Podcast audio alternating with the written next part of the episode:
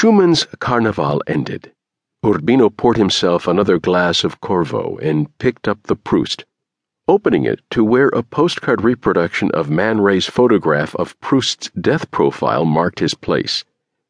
He had read Remembrance of Things Past several times before, but he was reading it now because of the book on Proust he was adding to his Venetian Lives series. Proust and Venice would focus on the role the city had played in the writer's life and art.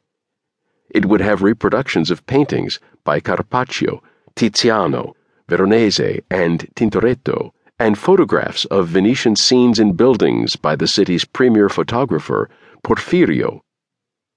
Urbino had reached the point where Proust's narrator finally gets to Venice after years of expectation and postponement, and after the sudden death of his beloved Albertine.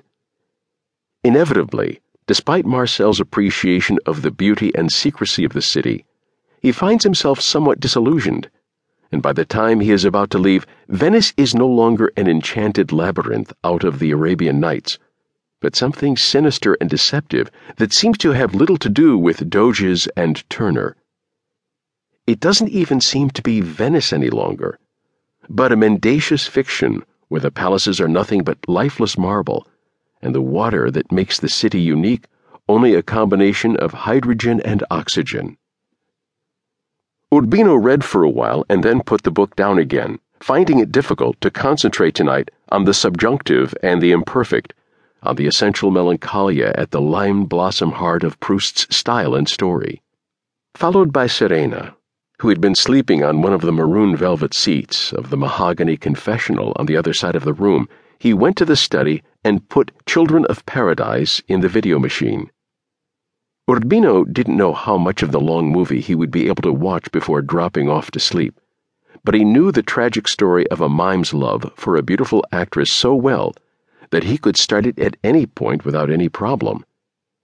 With its retelling of the story of Pierrot, Harlequin, and Colombina, and its great final scene in which the mime Baptiste is separated forever from his beloved Garance by the mad carnival crowd, it was particularly suited to the season.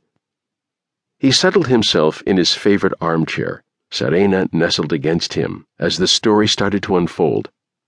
Garance, the voluptuous yet tenderly maternal woman, for whom love was terriblement simple, was watching a performance in front of the funambule.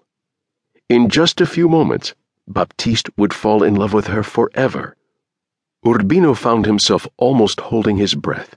Serena purred. The childlike Baptiste,